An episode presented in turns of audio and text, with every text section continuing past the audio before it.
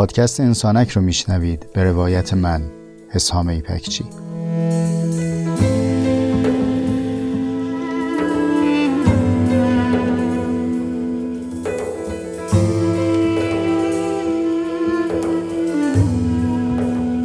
پادکست انسانک مجموعی از جستارهای صوتی است که توی اون تجربیات زیسته و روزمرگی هامون رو با عمقی کمی بیش از معمول روایت می‌کنم.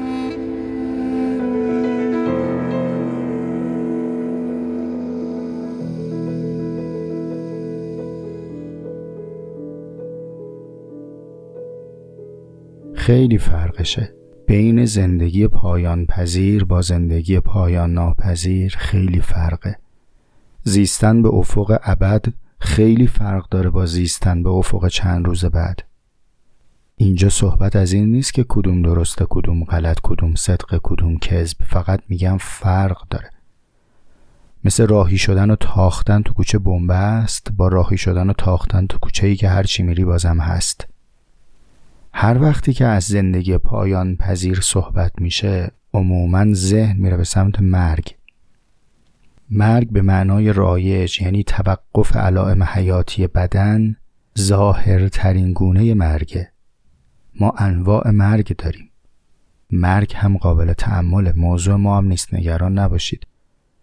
اما چیزهای دیگری هم هست که زندگی رو متوقف می‌کنه. از جمله اینکه زندگی توهی از شگفتی باشه.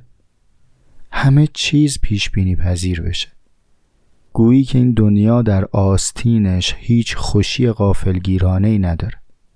و از غذا شما می‌بینید که تمام ابزارها فناوری و دانش امروز داره به سمت پیش بینی پذیر کردن زندگی حرکت می‌کنه. و ما تعجب می‌کنیم که چرا به موازات توسعه علم ما داریم دچار رکود ذهنی و دچار ملال و افسردگی و پریشانی میشیم. انگاری که زندگی شگفتی نداره. شما هیچ بارون قافلگیر کننده بر سرت نمیریزه. روی موبایلت نگاه می‌کنی تا چندین روز بعد در هر سرزمینی که بخوای بهت خبر میده. کی اب میشه کی آفتاب. کی بارون میاد کی سایه است. کی باد میاد کی باد نمیاد. یک هویی نداره دیگه زندگی. از در خونت که می‌خوای را بیفتی نگاه می‌کنی از اینجا تا مقصد کدوم راهو باید بری کجا به ترافیک می‌خوری کجا چقدر باید بیستی کجا پلیس واسطاده کجا وانستاده. اگرچه کلا پیش بینی کردن سرزمین ما برای این ابزارها دشواره ولی بالاخره نسبت به خودمون هم مقایسه بکنیم پیش بینی پذیر شده دیگه. و خوبم هست از این ابزار استفاده می‌کنیم. اساسا دیگه زندگی چرخش بدون این ابزار نخواهد چرخید. ولی انگار گوهر قافلگیری از این زندگی در اومده دیگه. از صبح که از خونه در میای تا شب که برمیگردی لحظه به لحظت داری رسد میشی. خودتو در معرض دیده شدن قرار میدی. پیام متنی بدی صوتی بدی ویدیو بدی لوکیشن بدی. مادر من اینجام پدر من اینجام فلانی تو کجایی تو کی می‌رسی از کجا داری راه میفتی لحظه به لحظه از هم خبر داریم. خیلی از شماها یادتون نمیاد روزهای بی موبایل و خیلی از مادرها و پدرهای ما که اون روزها رو تجربه کردن نمی‌تونن دیگه مثل اون روزها زندگی کنن. یادتون میاد بچه مدرسه صبح که از خونه می‌رفت به سمت مدرسه تا عصری که برگرده هیچ خبری ازش نبود. اتوبوس سر ساعت نمیومد یه وقتای چل دقیقه یک ساعت باید معطل میموندی که اتوبوس بیاد. یعنی بچه یه وقت دو می‌رسید یه وقت سه می‌رسید یه بار چهار می‌رسید. آقای خونه خانم خونه اونی که شاغل بود پسر و دختر دانشجو که می‌رفتن تا شب که برمیگشتن خبری نبود ازشون موبایلی در کار نبود. خیلی حتی تلفن ثابت خونه نداشتن. مجبور بودیم با بیخبری اونس بگیریم. مجبور بودیم تن بدیم به رازآلودگی زیستن. بپذیریم این زندگی معما داره. نمی‌دونم داره تاریکی داره. یه چیزایی داره که در دیدرس ما نیست. دقت که می‌کنی در میابی که فیلمنامه زندگی روز به روز داره با جزئیات بیشتری منتشر میشه. و ما بازیگران غیر خلاقی هستیم که باید یک متن ثابت دیالوگ های ثابت در یک میزان سن از پیش تعیین شده رو زندگی کنیم. محدوده مشخصی رو میریم برمیگردیم روزای مشخصی رو کار می‌کنیم از یه ساعتی شروع میشیم همه یه ساعتی تموم میشیم. روز مشخصی یک پیامک مشخصی برام میاد که عدد ثابت از پیش تعیین شده ای رو بهمون خبر میده میشه مزدمون. اجاره و اقساط و هزینه هایی داریم که باید طبق برنامه انجام بدیم و همین ریتم یک نواخ پیش میره. اینجا جاییه که انگار سنت و مدرنیته با هم به توافق رسیدن یعنی پیش بینی پذیر کردن زندگی. تقویم رو نگاه می‌کنی مناسبت ها از پیش تعیین شده است. سنت به کمکش میاد. این روز مادر باید هدیه بدی اون روز مادر باید هدیه بگیری. این روز پدر چنین می‌کنی یا چنان می‌کنی؟ روز ولنتاین چنین می‌کنی چنان می‌کنی؟ دیگه اتفاق غیر مترقبه نیست. می‌دونیم چه روزایی باید بدیم چه روزایی باید بستونیم. چه روزایی روز هدیه گرفتنمونه چه روزایی روز هدیه دادنمونه. عید و عزامون مشخصه شادی و غممون مشخصه. آداب و سنن هم نوشته شده. این روز خانواده عروس این کارو کنن اون روز خانواده داماد اون کارو بکنن. انگار که دنیا داستان ناگفته ای نداره. همه قصه هاشو گفتن. ما نهایت اینه که بازخانی جدیدی بکنیم تاریخ ها رو منطبق با امروز کنیم. نه استوره جدیدیه نه سیاره و ستاره جدیدی کشف میشه نه قهرمان جدیدی ظهور پیدا می‌کنه. برا ما که این منت بر سرمونه و این توفیق رو داریم که تو جزیره ثبات زندگی کنیم حتی اسامی هم ثابته. سی سال پیش چل سال پیش روزنامه همین تیترا رو داشت و همین آدما و همین عکسا 20 سال پیش همین بود ده سال پیش همین بود. دیگه از اونجا بعدش من خیلی روزنامه نخوندم ولی چند وقت پیش داشتم می‌رفتم داروخانه چند دقیقه جلوی گیشه ای ایستادم. یه نگاه گذرا انداختم بازم همونه. یعنی خیلی چیزی عوض نشده. می‌بینید دیگه همینه که همینه. انگاری که جا داره. واستیم سر بوم داد بزنیم. قاصدک هان چه خبر آوردی؟ و از کجا؟ از که خبر آوردی؟ انتظار خبری نیست مرا. نز یاری نز دیار دیاری. باری برو نز یاری نز دیار دیاری. باری برو آنجا که بود. چشمی و گوشی با کس. برو آنجا که تو را منتظرند. قصدک در دل من همه چی شد که ذهنم به این سیاهی ها رسید؟ داشتم فکر می کردم که چرا انقدر دوره نوجوانی برام لذیذ بود. چی داشت اون زمان که حزش هنوز زیر زبونم هست؟ به این جواب رسیدم که زندگی پر از شگفتی بود پر از تمهای پیش بینی نشده بود. از نزدیکترین چیز که تن خودم بود تازگی داشت تا تن دیگری و مرام دیگری و تارگت های جدیدی که میذاشتیم. از همون کنکور لعنتیش تا دانشگاهش تا دانشجوییش تا کسب کردن یک چیزی که باید برای داشتنش تلاش می‌کردیم. اینطوری شد که به ذهنم رسید از ریل پیش بینی پذیری بزنم بیرون. در روز و لحظه و ساعتی که منتظرش نیستید. اپیزود 28 رو ولو کوتاه و جزئی و مختصر تقدیمتون کنم و بدون هیچ چرایی خاص و مناسبت ویژه‌ای اپیزود 28 رو محض غافلگیری شما به عنوان یک ماچ یهویی تقدیمتون می‌کنم با امیدوارم در ساعات نخستین هفتم بهمن ماه 99 بشنوید. این که میگم ماچ یهویی هم دلواپس نباشید. ماچ های مجازی به برکت به مقصد نرسیدن. همگی مباه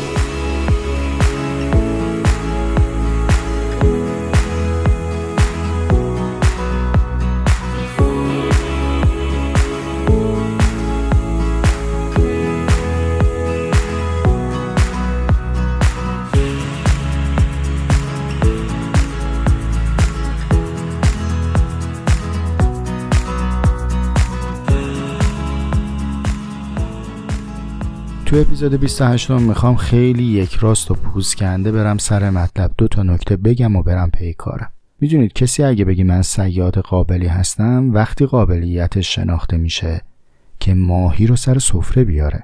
اگه یکی اومد گفت من خیلی سیاد آنچنانی هستم بگیم دمت گرم ماهیت کو به کف اقیانوسه. بهش میگیم داداش اینجوری باشه ما هممون سیادیم. سیادونیه که ماهیشو سر سفره زندگیش بیاره. حالا اینا رو مثال گفتم. نهزت حمایت از حقوق حیوانات و منع گوشتخواری و پرهیز از شکار و اینا برپا نکنید. موضوع علمه. ماهی سمبل علم و دانایی است که از بیکران آبی جهان سید میشه. برای چی مثال زدم؟ اگر کسی اومد گفت من عالمم اما نتونست علمشو بیاره سر سفره و خودشو سیر کنه اهلش و دیگران رو سیر کنه این عالم قابلی نیست. کرور کرور علم نظری کف اقیانوس به درد نمی‌خوره. علمی که به عمل نیاد به چه کاری میاد؟ چرا به آن چیزی که درون خودکار هست میگن مغزی؟ چرا تری مغزی هستی مغزی در آغشتگیش به جوهره؟ چرا بهش میگن جوهر؟ چون خودکاری که او رو نداشته باشه از گوهر توهیه. یعنی هست و نیستش با هم فرقی نداره. علمی که به گوهر عمل نیاد نشه باش نوشت گو نباش. فرقی نمی‌کنه برا ما. با این مقدمه حسام تو برداشتی تو اپیزود 27 50 دقیقه سر مردم رو درد آوردی گفتی بدن بدن بدن. این به چه درد زندگی می‌خوره؟ من باش چیکار کنم؟ دو تا ماهی می‌خوام تو تنگ زندگی بندازم کاملا عملگرایانه و پراگماتیسمی. چیزی که همین الان اپیزود تموم شد بشه باهاش زندگی کرد. این دوتا نکته با عشق تقدیم شما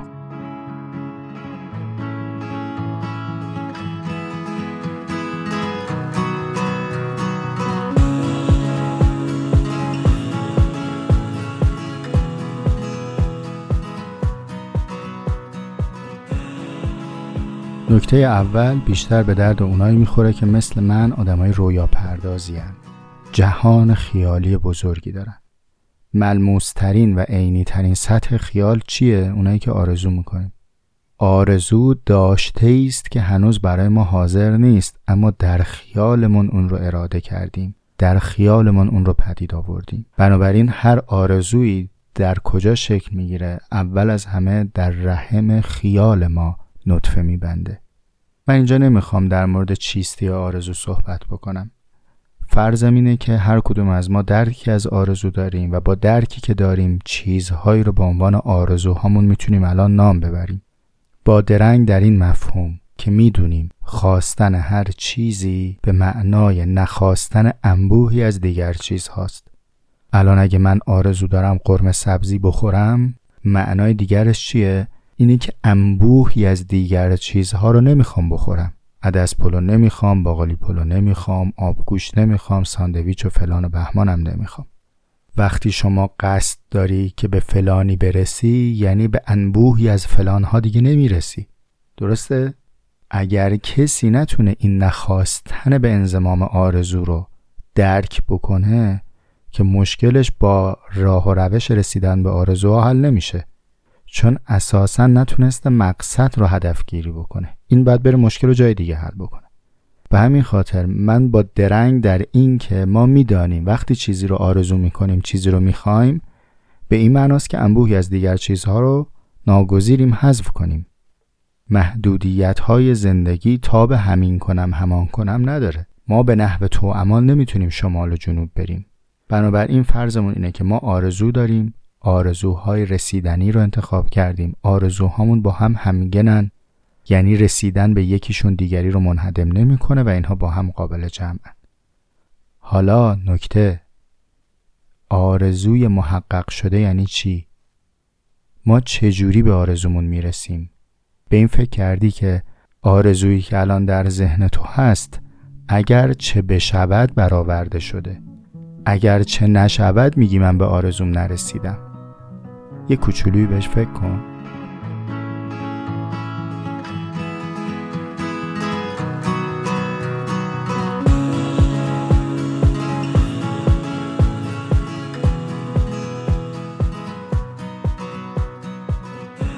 اینجا می‌خوام از مباحث اپیزود 27 ماهی سید کنم بیارم سر سفره. اپیزود 27 راجب چی بود؟ راجب بدنمندی بدندار شدن. یه عالمه صحبت شد وسطاش یادتونه گفتم. هر ایده هر معنا برای رسیدن ناگزیره که بدنمند بشه. اینو یادتون میاد؟ این جمله جدیدی نیست دیگه. یه عالمه راجبش صحبت کردیم. حالا با همین جمله جواب سوالی که پرسیدم مشخصه. آرزو برای محقق شدن نیازمند بدنمند شدنه. تو یه خونه ای دوست داری این خونه تو خیالت هست. در داره پنجره داره همه چی هست. رویای تو کامله. فقط این رویا در بیرون از عالم خیال تو بدنی نداره. وقتی بدنی نداره گویی نیست. آرزوی بی بدن میشه آرزوی بی فرجام. آرزویی که در کالبد قرار بگیره و بدنمند بشه میشه آرزوی محقق شده. ها درسته؟ می‌بینید چیز عجیب غریبی نگفتم دیگه. پس اینکه میگیم به آرزومون برسیم یعنی چی بشه؟ آرزومون بدنمند شه. آرزومون تندار شه. و اگر بپذیریم بدندار شدن یک فرایند تدریجی آهسته آهسته است رویش داره. سرشت این هستی اینطوریه که یهویی نمیشه. از تولد یک ستاره تا یک جوانه هرچه هست تدریجی داره این اتفاق میفته. پس بدنمند شدن آرزوی من و تو هم تدریجی داره دیگه. انبوهی از این تدریج شاید از دست من و تو به ظاهر خارج باشه. من الان نمی‌تونم بگم بشو و بشه. من نمی‌تونم به آرزوم بگم باش و آنن باشه. چرا؟ چون مسیر تدریجش طی نشده. ببینید راهکاری که می‌خوام الان بگم رو از زبانهای دیگری با نامهای دیگری شما شنیدید. اما من دارم در راستای فکر خودم اون رو عرض می‌کنم. درسته؟ یعنی با اون استدلالی که خودم آوردم که آرزو اجابت شدنش محقق شدنش به بدنمندی است فهمم از بدن رو هم مفصل گفتم تدریجی بودن هستی رو هم پذیرفتم. حالا میگم یک راهی وجود داره. اونم اینه که از کمترین امکان برای بدنمند کردن آرزوتون استفاده کنید. اولین سطحی که میشه یک آرزو رو دارای بدن کرد اینه که نوشته بشه. درسته؟ همین که شما آرزو رو از صفحه ذهن به صفحه کاغذ و از یک وهم کلی به کلمات ثابت و مشخصی تبدیل می‌کنید یعنی بدنمندش کردید. این قدم اول رو بردارید. به محض اینکه این اتفاق بیفته فرایند بدنمند شدن آرزو آغاز شده. من آشنایی اجمالی دارم با آن چیزی که تحت عنوان قانون جذب گفته میشه و در استدلال و تفکر هم به صحت این جملات نرسیدم. وقتی چیزی رو نمی‌تونم اثبات کنم معناش اینه که نمی‌تونم ابطالش هم کنم. بنابراین در مورد این بحث نظری ندارم. اما اون چیزی که رایجه به عنوان دفتر آرزوها به عنوان تابلو یا تخته آرزوها ویژن بورد بهش بگید دریم بورد بهش بگید هر اسمی که می‌خواین بذارید از این منظر قابل تاییده که شما وقتی یک آرزو رو می نویسی یک هدف رو می نویسی اولین سطح بدنمندی رو براش محقق کردی. اگر گشتی عکسش رو هم پیدا کردی و او رو علاوه بر کلمه به تصویر تبدیل کردی و به اون تخته آرزوهات پونه زدی و چسبوندی یعنی بدنمندیش رو یه سطح دیگه هم بردی بالاتر. من چون خیلی مسیر پر آرزوی رو برای زندگی گذروندم این رو به تجربه دریافتم. هنوز دارم دفتر یادداشتهایی که خوردن غذا توی یه رستوران خریدن یه چیز ساده مثل پیرهن مثل کیف دستی در این سطح آرزوهام بوده. آرزوهایی که باید براش ماها وقت صرف می‌کردم. من این کارو می‌کردم. در آغاز هر سال اینها رو اول سررسیدم می نوشتم تمام سال هم سعی می‌کردم بهش برسم و به شکل باورناپذیری عمدتا آن چیزی که در ذهنم بود و رو کاغذ آورده بودم می‌شد. اما چیزهایی که باقی میموند رو منتقل می‌کردم به سررسید سال بعد. گاهی الان که برمیگردم به گذشته و دفترهای قدیم رو نگاه می‌کنم باورم نمیشه که آرزوهای انقدر سهل داشتم. ولی اینها در روزگار خودش برای من آرزو بوده. من از این بدنمند کردن آرزو بهرهمند شدم. برای من تجربه مثبتی بوده. اما چراییش رو نمی‌دونستم. به همین خاطر هم به زبان نمی آوردم الان براش یک چرایی دارم و حس می‌کنم که در منظومه فکریم دارای معناست. به همین خاطر به شما هم پیشکش می‌کنم. بنابراین نکته اول اینه که ساده ترین گام رو در بدنمند کردن آرزوتون بردارید. این اولین لایه شدن اجابت و رسیدنه. قدم اول رو بردارید و بعد برای قدم های بعدش هم تلاش کنید. این نکته اول.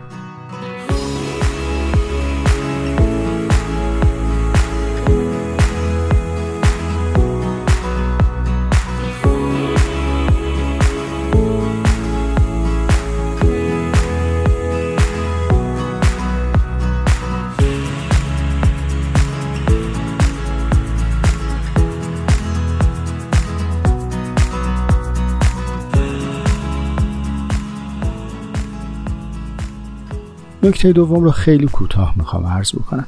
این تجربه هم تجربه زیستمه.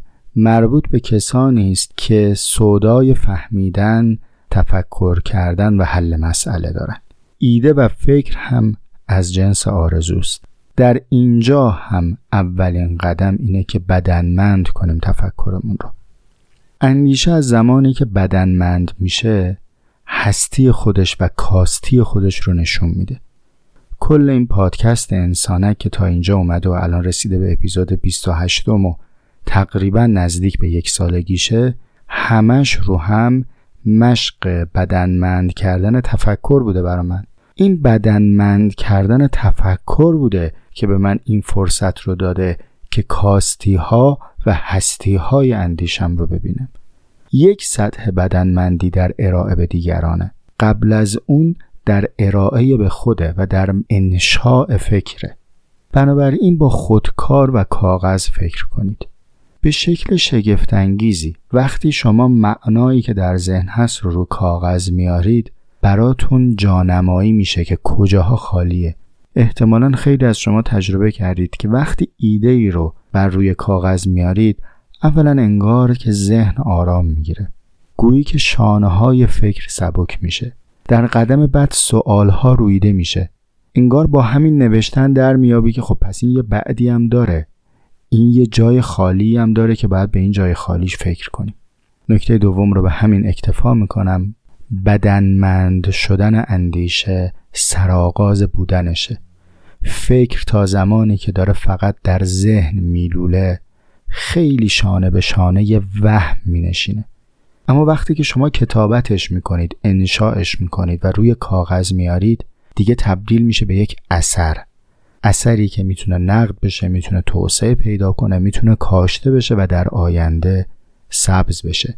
اگر اثر شما صحیح و درست و متقن بود که ناز شستتون اگر اشتباه بود و حتی خودتون به اشتباه بودنش پی نبردید استحکام میده به آثار اندیشمندان بعد از شما. من همیشه این مثال رو میگم. اگر نبود شک هیوم هرگز اقلانیت کانت شکل نمی گرفت گاهی درست های نسل بعد روی شانه خطاهای نسل قبل بنا میشه و به همین خاطر حتی باید قدردان آثار اشتباه گذشتگان هم بود اما اشتباه اونها رو تقلید و تکرار نکرد. این اپیزود ناگهانی همینقدر مختصر بود اما امیدوارم که لااقل در زندگی برخی آثار مفصلی داشته باشه.